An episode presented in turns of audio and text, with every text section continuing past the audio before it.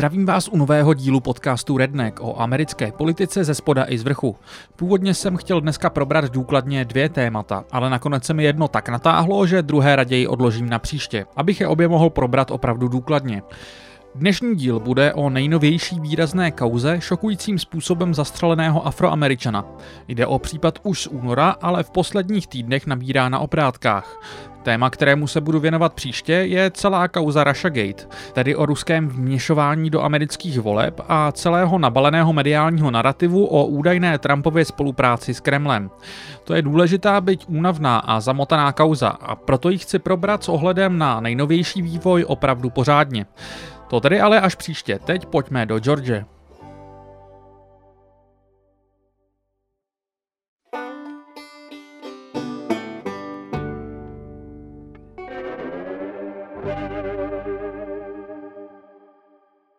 23. února letošního roku byl v Satilla Shores v Georgii zastřelen 25-letý afroameričan jménem Ahmad Arbery. Jeho smrt měl na svědomí 34-letý Travis McMichael a jeho o 30 let starší otec Gregory. Arbery ho podezřívali z toho, že je pachatelem několika loupeží v okolí. Jejich cílem prý bylo zadržet Arberyho a zavolat policii. Takovéto takzvané občanské zatčení, citizens arrest, je v Georgii legální. Nicméně během jejich pokusu o zadržení došlo k potyčce a Arbery byl zastřelen.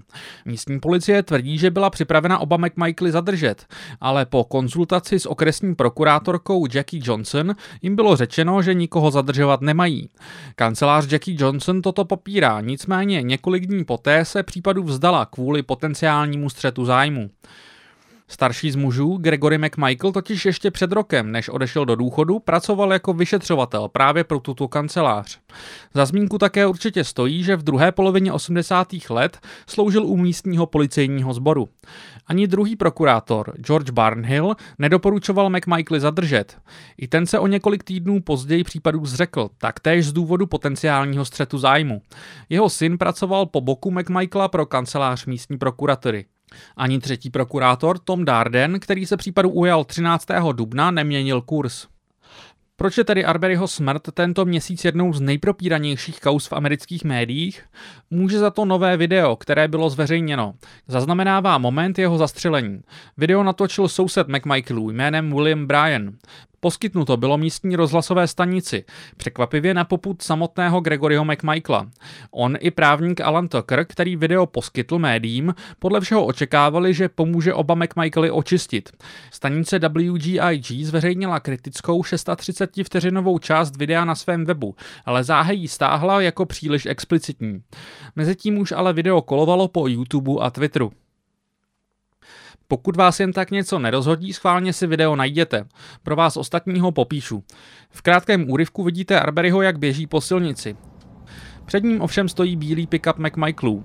Video je točeno z Brianova auta, které jede nějakou vzdálenost za Arberim. Je točené na telefon a je trochu roztřesené a občas uhne záběrem mimo hlavní dění.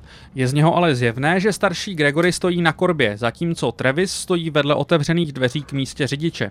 Oba jsou ozbrojení. Travis má podle všeho brokovnici. Arbery se jim pokusí vyhnout, ale Travis mu stoupne do cesty. Chvíli zápolí, ozvou se dva výstřely. Travis a Ahmod se přetahují o brokovnici. Ozve se třetí výstřel, Arbery se zapotá ztrácí a po pár klopítavých krocích spadne do prostřed silnice. Všechny výstřely podle všeho padly z Trevisovy zbraně. Jeho otec svoji zbraň pouze držel. Během několika hodin po zveřejnění videa 5. května se prokuratura konečně odhodlala jednat. Tom Darden sdělil, že chce, aby případ stanul před takzvanou velkou porotou, která by měla rozhodnout o žalobě. Nicméně kvůli pandémii koronaviru jsou všechny velké poroty v Georgii odloženy až přibližně do poloviny června. Darden tak v součinnosti s guvernérem státu Brianem Kempem doporučil případ k prošetření místní agenturou Georgia Bureau of Investigation. Ta případ přijala a hned 7. května se rozhodla Gregoryho a Trevise McMichaelovi zadržet za podezření z vraždy a násilného napadení. Teď trocha kontextu. Arbery v oblasti prý jen jogoval. Chvíli před potyčkou se měl zastavit v rozestaveném domě poblíž. To potvrzují záznamy z bezpečnostních kamer z tohoto staveniště. Na nich vidíte Arberyho, jak se rozlíží po staveništi a pak odchází, aniž by se čehokoliv dotknul. Majitel rozestaveného domu Larry English potvrdil, že šlo o opakovaný problém. Jeho bezpečnostní kamery zaznamenaly za poslední rok celou řadu lidí, kteří nahlédli do jeho rozestavené budovy. Jeden jiný afroameričan se tu například podle všeho zastavil během svého běhu aby se napil z dostupného kohoutku. English pro CNN zdůrazňuje, že on sám z ničeho Arberyho neobvinoval a nepodezříval. Sám jeho záběry prý viděl až po Arberyho smrti. Všechno ale komplikuje SMS výměna, ke které mělo dojít na konci loňského roku. V té si English stěžuje na lidi, kteří lezou na pozemek jeho rozestavěného domu jednomu místnímu policistovi. Ten mu odpověděl, že jeho sousedem je právě bývalý policista a vyšetřovatel Gregory McMichael a doporučil, ať se mu ozve v jakoukoliv denní dobu, v momentě, kdy zaznamená na svém pozemku cizího člověka. Ani ne dva týdny před Arberyho smrtí pak někdo, kdo se představil jako Travis McMichael, volal na místní nouzovou linku, aby oznámil, že viděl někoho zacházet do Englishovy nemovitosti. Sám English říká, že podle záznamů nebyl schopný člověka identifikovat a sám případ policii nehlásil. Podle jeho právničky by mělo jít právě o zmíněného afroameričana, který se v minulosti měl jít na pozemek napít. McMichaelové tvrdí, že jim Arbery připomínal údajného pachatele nedávných vloupání v této oblasti. Podle policejních záznamů bylo poslední vloupání zaznamenáno sedm týdnů před Arberyho smrtí. Bez problému není ani William Bryan, soused McMichaelů, který z vlastního vozu natočil inkriminované video. Ten byl 21. května taktéž zadržen kvůli podezření ze spoluúčasti na vraždě. Jeho právník ho hájil s tím, že jen díky Bryanově videu ví veřejnost, co se skutečně stalo. Arberyho rodině bylo před zveřejněním videa sděleno, že mladík byl zastřelen, když utíkal z místa loupeže, což je naprosto v rozporu s tím, co je vidět na videu. Prokurátor Barnhill sepsal zprávu, ve které tvrdí, že McMichaelové měli solidní důvodné podezření z první ruky. Vše se zakládá jen na jejich tvrzení a označuje zabití za perfectly legal. Velkou otázkou jsou zákony státu Georgia. Zmíněný předchozí prokurátor Barnhill zdůrazňoval, že místní legislativa zajišťuje právo na takzvanou open carry, tedy viditelné nošení střelných zbraní. To, že se Travis McMichael Arberyum postavil do cesty s brokovnicí v ruce, bylo tedy dle něj naprosto v mezích zákona. O co víc, v mezích zákona bylo podle něj i samotné zastřelení. Vzhledem k tomu, že Arbery inicioval potičku, mohl Travis v momentě, kdy se Arbery pokusil vzít brokovnici, podle zákonů státu Georgia použít smrtící sílu, aby se ochránil. Psal Barnhill o místních kontroverzních zákonech, přezdívaných Stand Your Ground, které umožňují použít smrtící zbraně v sebeobraně. Slyšíte dobře, dva muži se se zbraněmi v rukou na základě vágního podezření postavili do cesty jinému muži, nenechali mu se jim vyhnout a po potyčce, kterou ano, pokud ignorujete všechno předchozí, opravdu pravděpodobně inicioval Arbery, ho zastřelili. Nicméně vše je podle tohoto prokurátora v souladu se zákonem. A nejděsivější na tom je, že se s tím špatně polemizuje. Podobně smýšlel zmíněný právník a známý McMichaelů Ellen Tucker, který video nechal zveřejnit. Co se stalo, stalo se. Nemám proto omluvu. Nemohu to vysvětlit. Jedině, jak vždy říkáme, kdyby se nehýbal a nic nedělal, nebyl by zastřelen, říkal Tucker. Podle svých slov chtěl zveřejněním videa zamezit občanským nepokojům. Viděli jste, co se stalo v Baltimoru, co se stalo v Charlestonu a ve Fergusonu? Říkal Tucker v odkazu na města, kde v uplynulé dekádě propukly protesty v podobných případech. Zveřejnění videa prý mělo vyjasnit, že v tomto případě nešlo o žádný dle jeho slov moderní lynč. Řekněme, že se jeho krok minul efektem. Spíš než jím zmíněné případy střeleb, ale smrt Ahmoda Orberyho připomíná jiný případ. Ve Fergusonu zastřelil Michaela Browna policista. I Freddie Gray v Baltimoru zemřel přímo v rukou policie. V Charlestonu vystřílel v rasově motivovaném útoku pachatel afroamerický kostel. Daleko podobnější je proto Arberyho smrt prapůvodnímu případu, který zažil hnutí Black Lives Matter, a to sice smrti 17-letého Trayvona Martina v sousedním státě Florida. Ten byl téměř přesně o 8 let dříve v roce 2012 zastřelen Georgem Zimmermanem. Zimmerman viděl Trayvona ve svém sousedství. Volal policii, které řekl, že vidí podezřelou osobu a zdůrazňoval sérii loupeží v sousedství. V jeden moment sdělil dispečerce, že se Martin rozběhl a potvrdil jí, že Martina pronásleduje, přestože tam mu zdůrazňovala, že to není nutné. Zimmerman následně zavěsil a než dorazila policie na místo, byl Martin po smrti. K zastřelení Trayvona Martina, který tu navštěvoval svého otce a chvíli před svou smrtí si v místní večerce koupil bombóny a limonádu, došlo podle všeho také po potyčce se Zimmermanem. Stejně jako v Arberyho případě nejprve policie Zimmermana vůbec nezadržela, s tím, že vše proběhlo v souladu s floridským Stand Your Ground zákonem. Zimmerman byl později obžalován, nicméně soud ho necelý rok a půl po zabití ve velmi kontroverzním rozhodnutí osvobodil. Ze Zimmermana, který po konci vyšetřování začal velmi otevřeně kritizovat mimo jiné i to, jak se k případu stavil prezident Barack Obama, se stal hrdina a symbol odpůrců hnutí Black Lives Matter, které se po incidentu zrodilo. Pojďme ale zpátky k Arberimu. Zkuste si na chvíli představit, že Arbery se skutečně pokusil vyloupit Englishův dům, pro což neexistují sebe menší důkazy. Přijde mi na nejvíc zvrhlé, že podle logiky zastánců počínání McMichaelů by v tom případě, že by se o opravdu pokusil, bylo jeho zastřelení v pořádku. Ano, nedílnou součástí jeho zastřelení je zjevný fakt, že se s Travisem McMichaelem pokusil zápasit, ale jestli patříte mezi ty, kteří kvůli tomuto faktu lavírují, položte si prosím několik otázek. Opravdu vám přijde fér, i mimo kontext toho, že celý incident skončil Arberyho smrtí, že za v uvozovkách iniciátora násilí je tu považován právě on, v momentě, kdy mu autem zatarasili cestu dva ozbrojení muži? Jak byste v takové situaci reagovali vy? Dle mého Arberyho reakce možná nebyla nejmoudřejší, rozhodně byla v adrenalinové situaci naprosto pochopitelná. A štve mě vůbec říkat, že nebyla nejmoudřejší. To, že celá potyčka skončila jeho smrtí, je absolutně nepřijatelné a že třem prokurátorům v řadě trvalo tři měsíce, než se vůbec pachatele rozhodli zadržet, je omluvte mě absolutní svinstvo. V žádném případě nechci vyvinovat ani jednoho z McMichaelů, ale je potřeba si uvědomit, jakou roli v jejich uvažování mohly se hrát zmíněné Stand Your Ground zákony. Ty platí v různých podobách ve většině amerických států a jejich logika je zřejmá. Poskytnout oporu pro lidi, kteří se budou bránit zbraněmi bez ohledu na jiná možná klidnější a nenásilná řešení situace. Ano, většina těchto zákonů udává podmínku, že musíte věřit, že použitím zbraně zabráníte vlastní smrti, zranění nebo výraznému zločinu. Podstatné je ale slovo věřit. Například v Georgii v originále definováno vágním reasonably believe.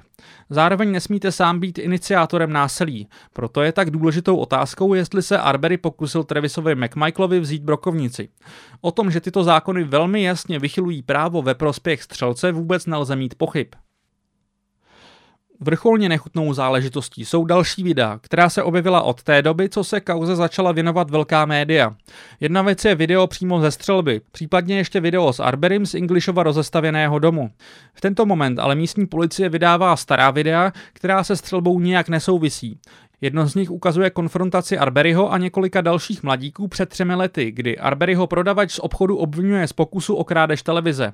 V jiném Arberyho obtěžují dva strážníci a chtějí po něm, aby jim umožnil prohledat jeho vozidlo. Arbery je odmítá mimo jiné s tím, že nemají soudní příkaz a říká, ať ho neobtěžují při jeho volném dni. Upřímně řečeno bych vám o těch videích radši neříkal. Obhájci McMichaelů se pomocí videí snaží zrelativizovat krutost a nespravedlnost jeho zastřelení. Cílem je, aby si spousta lidí řekla, OK, takže tady máme několik slovních výměn s policií, tady nějaká podezření s krádežem, hm, možná to nebyl takový svatoušek. McMichaelové nebyli úplně mimo. Nemůžu to říct jasněji, je to nesmysl. Ani jedno ze zmíněných videí nemá absolutně nic společného s tím, proč byl Arbery zastřelen. Ve Spojených státech jsou podobné případy bohužel doslova na denním pořádku. Mrtvých kvůli střelným zbraním je v zemi enormně mnoho. Ve statistikách počtu zastřelených v poměru k velikosti populace Spojené státy překonává jen několik zemí, především z Latinské Ameriky. A každoročně tu tak zemřou desetitisíce lidí. Disproporční část mrtvých tvoří právě afroameričané a především mladí muži. Podle statistik skromážděných loni deníkem Washington Post od roku 2015 tvoří afroameričané například 26% všech lidí zastřelených policií a 36% všech neozbrojených lidí zastřelených policií. Přitom tvoří jen 13% americké populace. Na milion afroamerických mužů je jich zastřeleno nenutně policií 4,9 oproti 1,1 u běluchů a 1,16 u hispánců. Nejde ale jen o tyto disproporce v samotných incidentech. Další věcí jsou pak jejich prošetření a soudy. Dle jednoho odhadu zastřelí někoho američtí policisté tisíckrát do roka. Nicméně mezi lety 2005 a 2017 bylo zadrženo jen 80 policistů za střelbu a pouze 35% z nich jich bylo odsouzeno. Mezi těmi osvobozenými jsou případy jako minnesotský policista, který zastřelil při dopravní kontrole ve vozidle afroameričanek, který si sahal pro doklady, nebo oklahomská policistka, která zastřelila afroameričana s rukama nad hlavou. Čím vyčnívá právě Arberyho případ? Jednak zas tak nevyčnívá. Kdyby se neobjevilo video, je velmi pravděpodobné, že by celá kauza vyšuměla bez větší pozornosti, stejně jako mnoho dalších. Video však celou běsnou událost zpřítomnilo. Výjimečné případy, které jsou hodně medializovány, se dostanou do středu pozornosti americké veřejnosti často právě kvůli videím.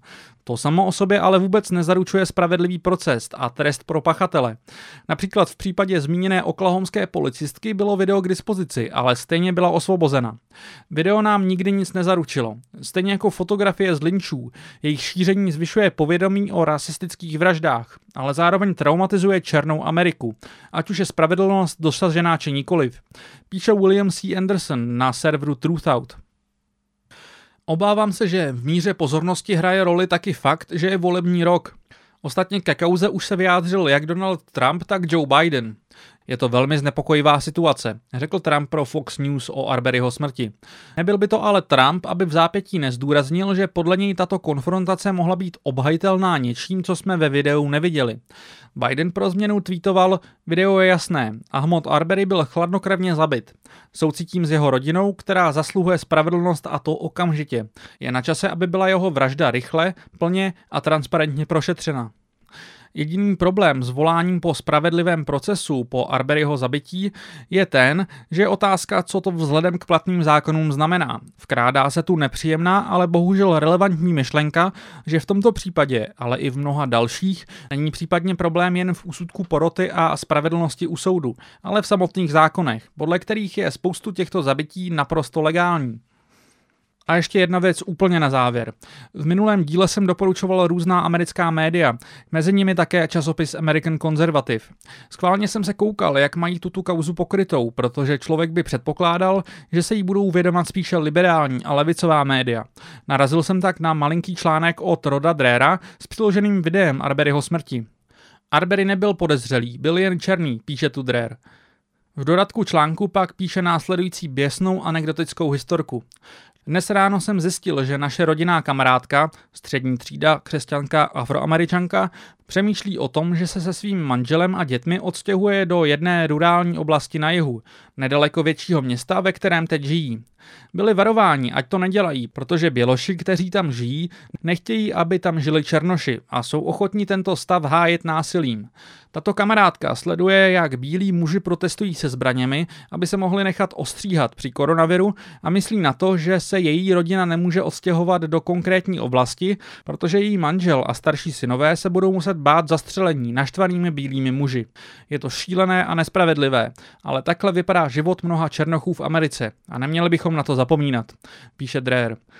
Takže za svým doporučením American Conservative i Drera, se kterým se opravdu velmi často neschodnu, si opravdu stojím.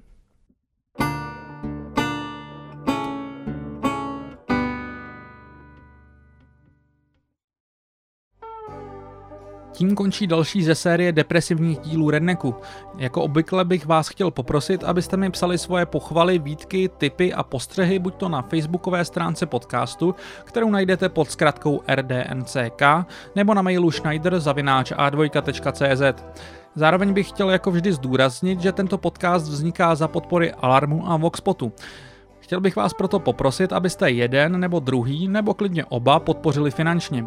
Formuláře plnící tento účel najdete na webech advalarn.cz a voxpot.cz. Vyplnit je vám nezabere ani minutu.